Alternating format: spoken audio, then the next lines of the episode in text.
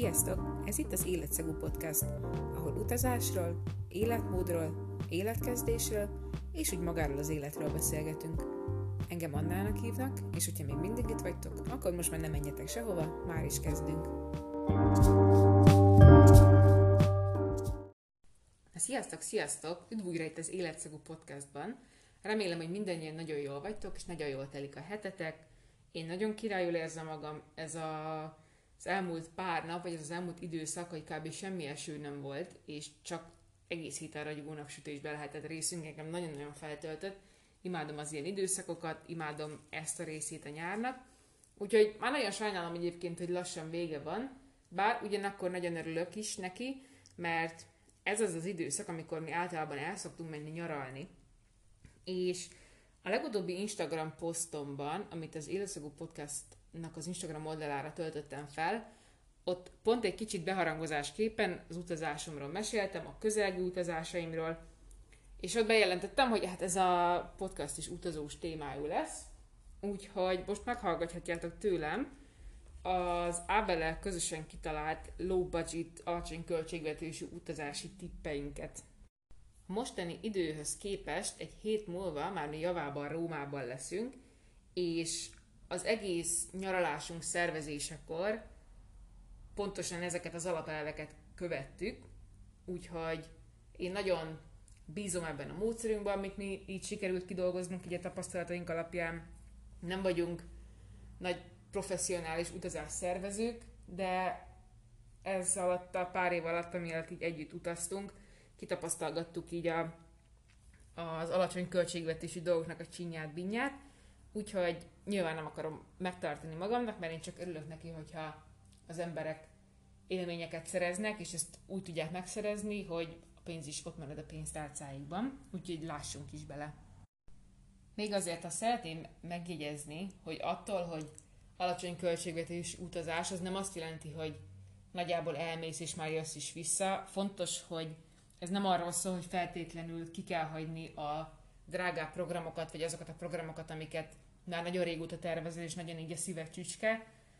Azért vagyunk ott, hogy élvezzük az életet, csak más területeken, amik annyira nem fontosak és nem ilyen élményszerzőek, azokon simán lehet pénzt megfogni, és mi is főleg ezekre koncentrálunk ábellel, amikor utazunk. Az egyik legnagyobb erény, ami lehet egy emberben, amikor ilyen low budget utazásról van szó, az a rugalmasság.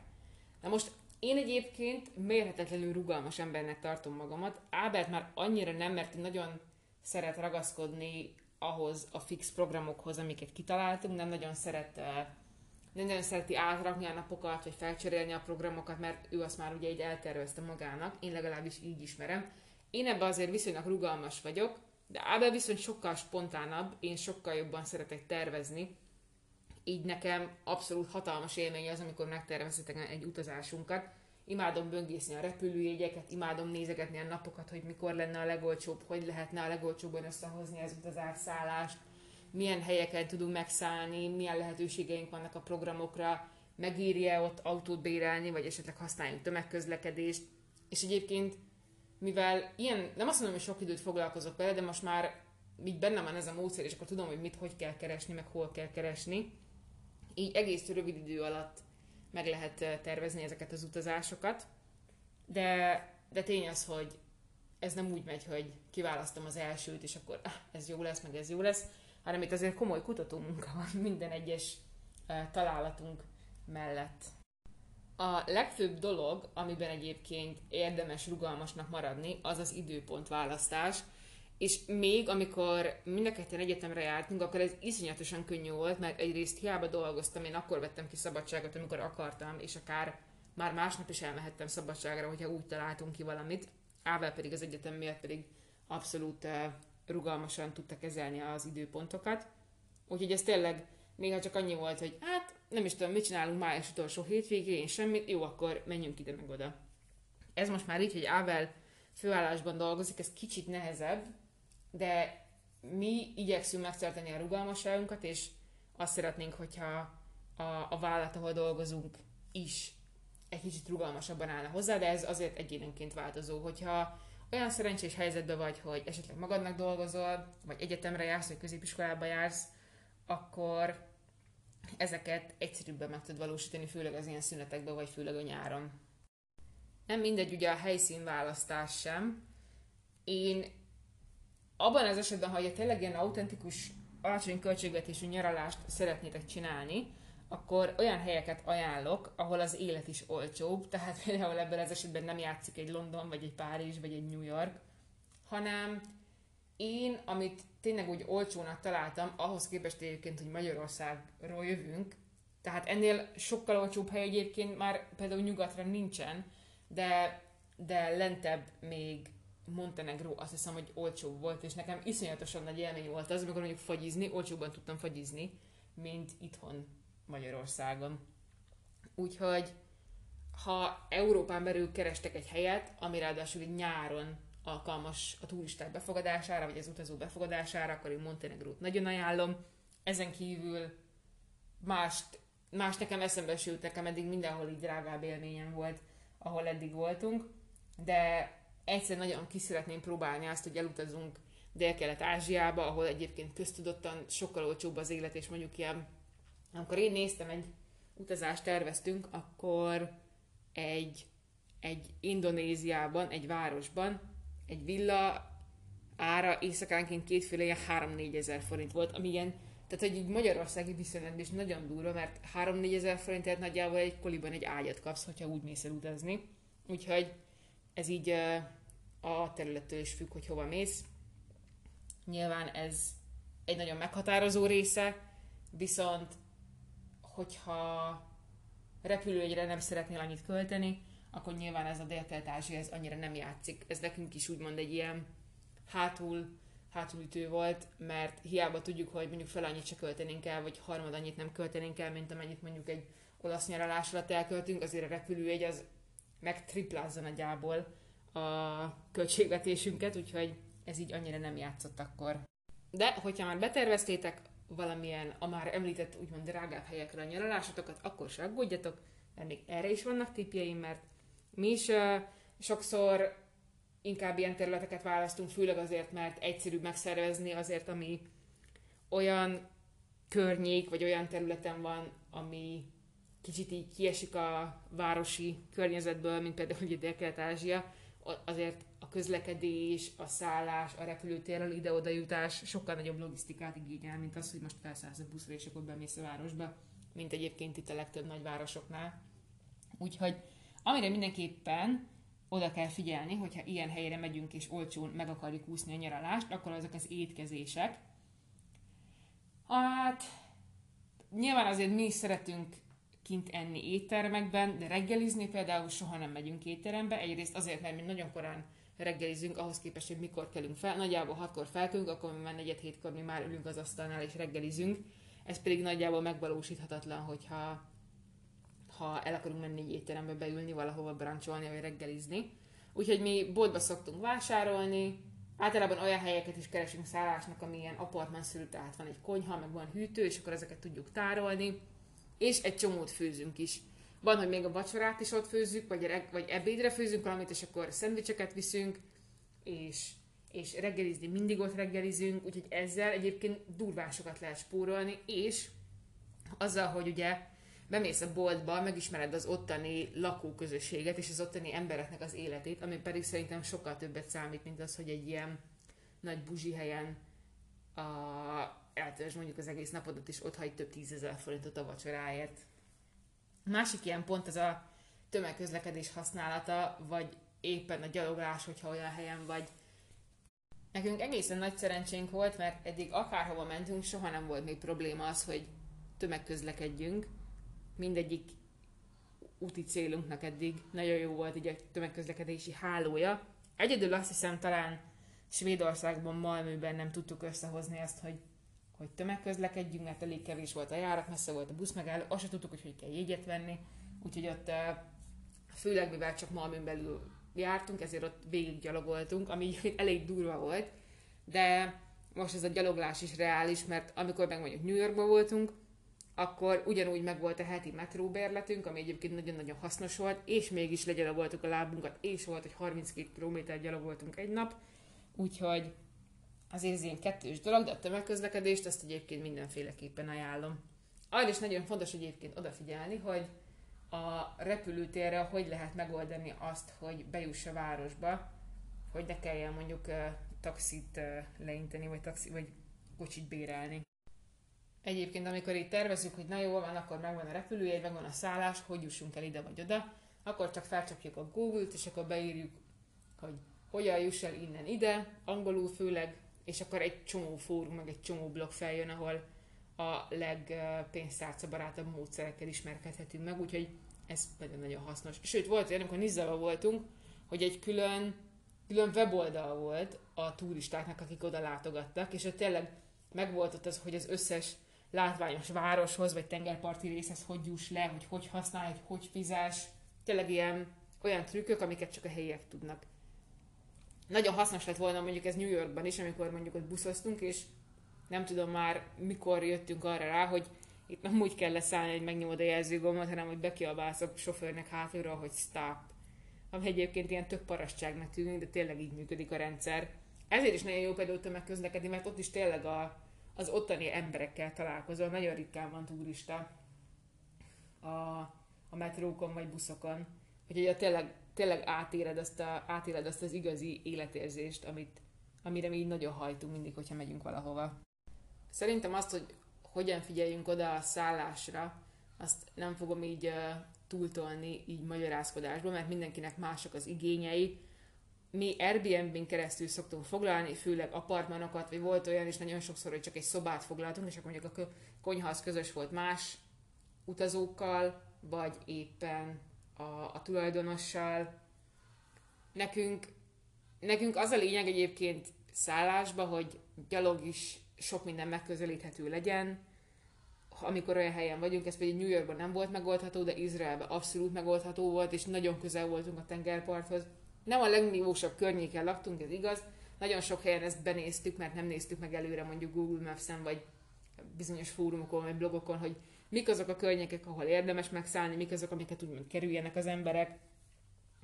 Nem mondom, hogy nem éreztük magunkat néhány olyan szituációba, ahol úgymond inkább ki sem este az utcára, mert ilyen is volt, mert csak bezárkóztunk. Nem azért, mert hogy féltünk az ottani emberektől, csak szimplán nem tudtuk, hogy mik a szokások, mit szabad, mit nem szabad, amikor sok kultúrával vagy egy közösségben és egy helyen is, és nem feltétlenül ismered mindenkinek a szokását, akkor erre oda kell figyelni, hogy nehogy hát sértődés vagy rosszabb esetben annyi bűncselekmény legyen a vége. Úgyhogy nekünk, amit mondtam, az a lényeg, hogy jól megközelíthetőek legyenek a dolgok, és nyilván ne legyen egy ilyen, nem tudom, retek szoba, ahol kb. matrac a földön van, és tisztekoszva, meg minden. Amúgy, hogyha Airbnb-vel akartok valahol szállást foglalni, akkor nem tudom, hogy ismeritek-e, hogyha valaki elküldi nektek a, saját Airbnb-s linkjét, akkor az első foglalásotokból 12 ezer forintot így levonnak, annyit nem kell kifizetni. Úgyhogy nem tudom, hogyha esetleg van olyan ismerősötök, akit, akit uh, tudjátok, hogy Airbnb-t használnak, akkor kérjétek el tőle nyugodtan ezt a linkjét, és akkor ő is jól jár, meg nyilván te még jobban jársz, vagy nem tudom, hogy ha akarjátok az enyémet használni, mert az úgy gyorsabb, akkor, akkor ide a, a podcastnak a leírásába belinkelem a, az én linkemet, és akkor te is jól jársz, és még én is jól járok. Még egy dolog, amivel sokan lehet, hogy nem értenek egyet, ez az, hogy ne legyenek túl nagy igényeid, de azért keresd meg a kincseket, amiket mondjuk egy város vagy egy adott terület így rejt. Nekünk például sose volt az cél, hogy olyan szállodába kerüljünk, ahol mondjuk medence van, vagy hogy tengerre néző kilátásunk legyen, bár ezek tényleg már az én értelmezésemben egy kicsit ilyen luxus kategóriának számítanak, az ilyen alaphigiéniás dolgok azok egyértelműek, hogy azért abban igényesek vagyunk, az elhelyezkedésekre igényesek vagyunk. A könnyekre már annyira nem vagyunk igényesek, de de itt tényleg azért egy kicsit, kicsit alá kell adni egy, egy átlagos nyaraláshoz képest szerintem, bár attól függ nyilván, hogy most kinek mi az átlagos, nem akarok senkit se itt lehúzni, vagy felemelni, vagy megbántani, vagy bármi, csak most szimplán azt mondom, hogy nekünk így mi az átlagos, és mi az, amiért, amit én még luxusnak gondolok, vagy aminek még azt mondom, hogy oké. Okay. Úgyhogy az, az nekem, hogy ne legyenek túl nagy igényeim, az az én értelmezésemben azt jelenti, hogy, hogy tök mindegy, hogy milyen uh, szobát kapunk, nem kell extra nagy francia ágynak lennie, nem kell bárnak lennie a hotel részlegen, nem kell medencének lennie, nem kell jó kilátásnak lennie, nem kell fényesnek lennie. Úgyis a szálláson a legkevesebb időt töltjük, pláne, hogyha mondjuk egy ilyen városnézős túrára megyünk, úgyhogy számunkra ezek abszolút nem fontosak.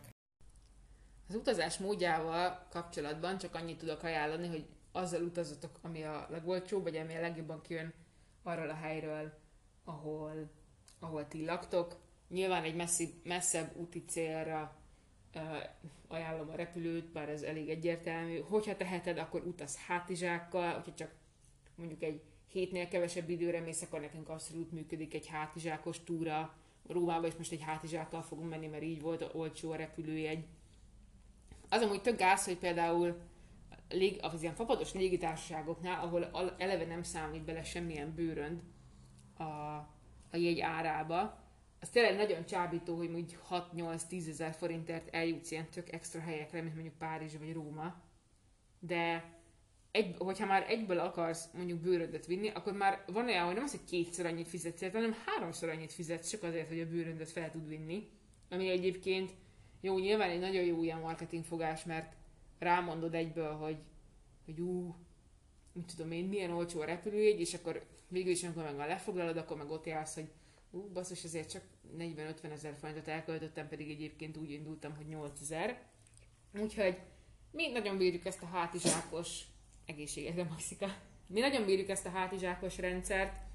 Nekünk, mivel mi eléggé így minimalistán tudunk létezni, ezért nekünk abszolút nem probléma, hogy mondjuk nem visszük magunkkal a, az ilyen törölközőt, meg a köntöst, meg a papucsot, meg ezt, meg azt. Csak tényleg az, amire nagyon szükségünk van.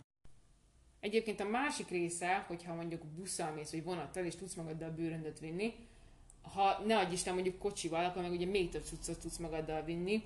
Ilyenkor befér néhány élelmiszer, ami nem romlik meg, mosogatószivacs, papírtörlő, naptej, WC papír, tányérok, kanalak, stb. köntös. Ilyenkor ezek meg tök hasznosak, mert ezeket még nem kell megvenni utána. És hogyha mondjuk egy drágább helyre mész, akkor értelemszerűen a, ezek az alapcikkek is, amiket a boltokba vásárolsz, is drágább lesz. Nekem személy szerint ilyen élményem még nem volt, de hogyha mondjuk tegyük fel, a Balatonra mennénk, vagy Horvátországba mennénk, akkor ugye egyértelműen az autót választanánk. A Balatonra nem is tudom, hogy nagyon hogy mennénk rá repülőben, nagyjából se, hogy de még Horvátországba se. Ott például simán magammal vinném még a kávéfőzőt is, meg a kontakt grill sütőt, mert itt tök sokat spórolok azzal, hogy mondjuk nem veszek meg egy kávét 1200-1500 forintért, meg, meg tudom magamnak csinálni a grillezett zöldségeket, és nem kell egy étterembe mennem azért, hogy vacsorázzak valamit.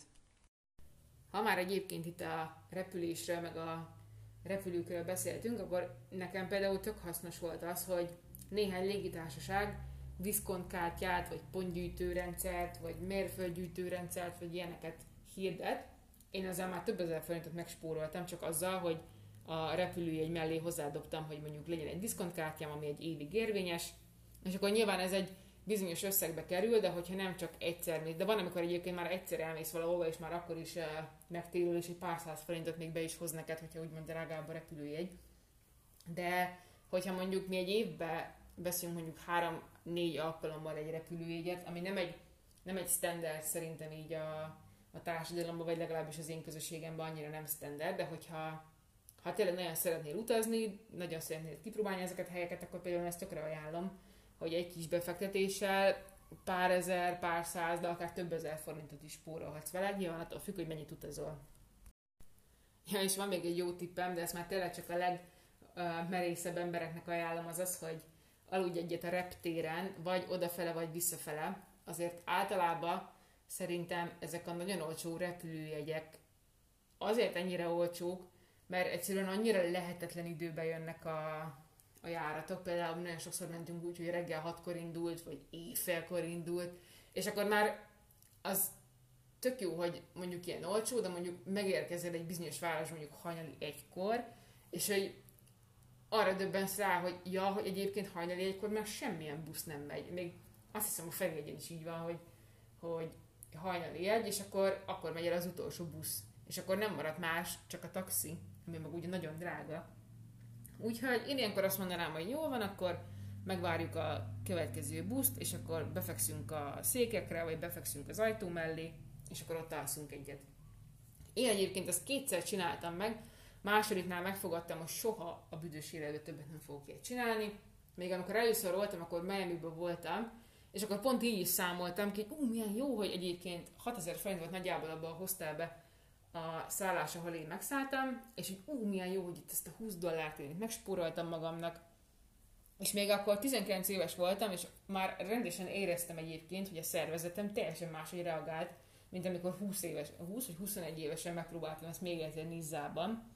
Még akkor Miami-ban eszméletlenül jól bírt, és nagyon jót aludtam, és utána egyáltalán nem éreztem úgy, hogy én egész nap a mosott szar, mert nem tudtam rendesen kialudni magamat. Viszont amikor másodszor csináltam, akkor, akkor a hazafele mentünk Nizába, és ott is pont ez volt az ötletünk, hogy ó, nem kell már a szállás, úgyis egész nap máshol leszünk, meg korán ment, azt hiszem, hogy ilyen háromnegyed vagy háromnegyed hatkor a repülő már akkor indult vissza, és akkor úgy voltunk, hogy majd alszunk a szálláson.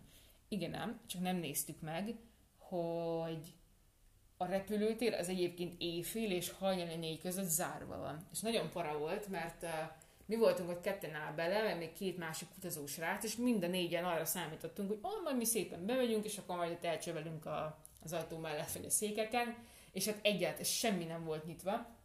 És egyébként a repülőtér körül elég sok volt a hajléktalan, és rendesen leültünk egy padra, és akkor Ábel a kontaktlencséjét úgy vette ki, hogy tiszta kosz volt a kezem, meg minden, és akkor ott a padon kellett ott tollászkodnunk, és akkor egyébként láttuk, hogy ja, igen, ott is fekszik a sarokból valaki, meg ott a kinti kiülős padon is fekszik valaki, egy kicsit para volt, de aztán az a két srác, egy kicsit beszélgettünk velük, és ők valahogy találtak valami gombot, amit meg kellett nyomni, és akkor, és akkor kinyitották, mert egyébként bent a repülőtéren voltak emberek, csak ők, őket meg már nem engedték ki amikor bezárt a repülőtér, úgyhogy mi rendesen látok azt, hogy ilyen mozgás van, meg ott alszanak, és annyira rossz érzés volt, amikor tudod, hogy kb. 10 méter választ el, meg csak egy üvegajtó attól, hogy te le tudj feküdni biztonságba, és nem teheted meg.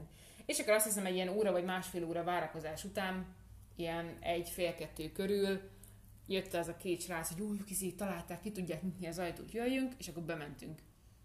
De a nizai repülőtéren, hát ilyen, szerintem fél óránként bemondták azt, hogy ne hagyjuk egyedül a csomagjainkat, egy ilyen nagy sípszót követően, és eszméletlenül idegesítő volt, és akárhányszor bealudtam, utána mindig felkeltem erre a sípszóra, ráadásul ugye nagyon világos is volt, erre például egyáltalán nem emlékszem, hogy Miami-ban ilyen világos lett volna a repülőtéren, szerintem a direktre is kapcsolták, hogy így lehalványították kicsit a, a villanyt.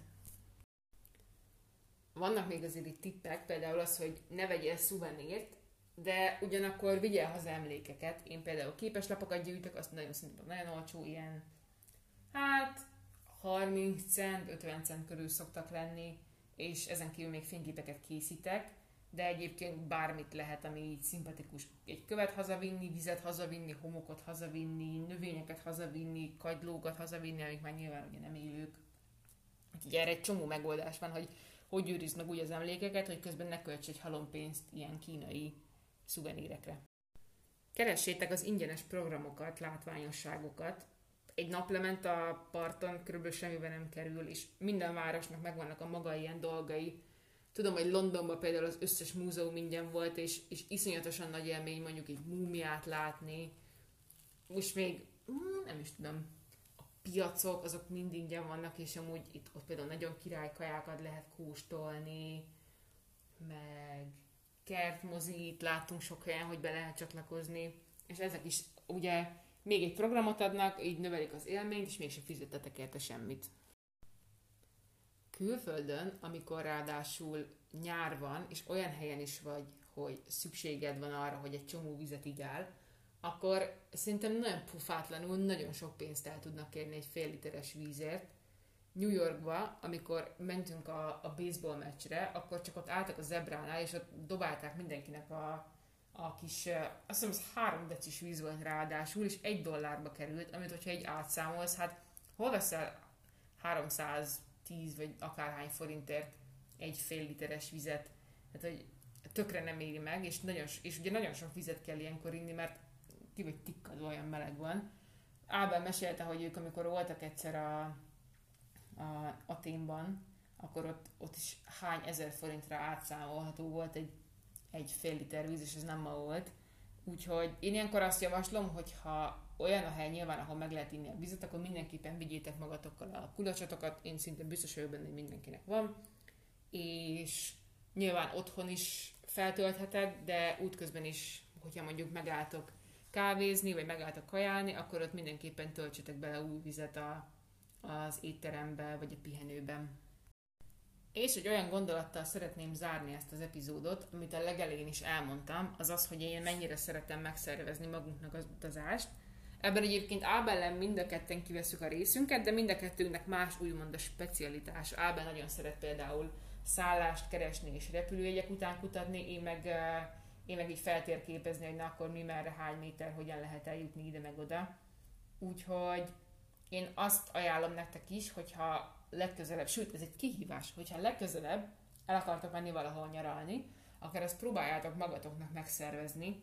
Nekünk eddig valahogy mindig úgy jött ki, hogy így jobban megérte, viszont fel kell készülni ilyenkor arra is, hogy több kellemetlenséggel is jár, nincs meg az az úgymond idézőjeles luxus, hogy érted, kimegy valaki a repülőtérre, hanem tényleg mindent magadnak kell elintézni. Nincs olyan, hogy felhívod a, az utazási irodat, hogy hát történt egy kis baj, már hogy ezt itt hagytuk, meg ott hagytuk, hanem itt tényleg magadra vagy utalva. De pont, pont nekem ez is tetszik benne, hogy, hogy nagy, a, nagy a felelősség, de hogy igazából magadért vagy felelős, és tényleg csak magadért, a másik emberért, hogyha mész valakivel, és azért a pici cuccadér, ami a hátadon van. Úgyhogy nekem ez tök nagy ilyen, nem is azt mondom, hogy motiváció vagy inspiráció, de hogy nekem nagyon jó érzés az, amikor teljesíteni tudok egy ilyen trippet, úgyhogy semmi probléma nem történt, hogy mindent megszerveztem, és hogy minden jól alakult, és tudom azt, hogy ezért milyen kicsi árat fizettem.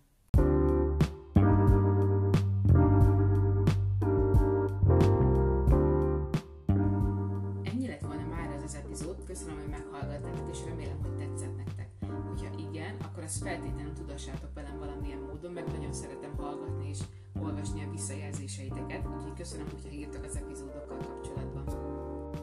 A podcastot megtaláljátok Instagramon életszagú név alatt, valamint van most egy új Facebook oldala is, amit életszagú podcast név alatt vezetek. Ezen a két platformon tudtok leghamarabb információt kapni az új epizódokról, úgyhogy ezeken mindenképpen érdemes követni a podcastot. Hogyha pedig valamilyen oknál fogva rám vagytok kíváncsiak, akkor engem pedig Instagramon Anna Kertész név alatt értek el. Természetesen minden linket a podcast leírásában találjátok. És hogyha most már minden fontos és hasznos információt elmondtam, akkor mehetünk. Köszönöm, hogy itt voltatok, sziasztok, szép napot! thank you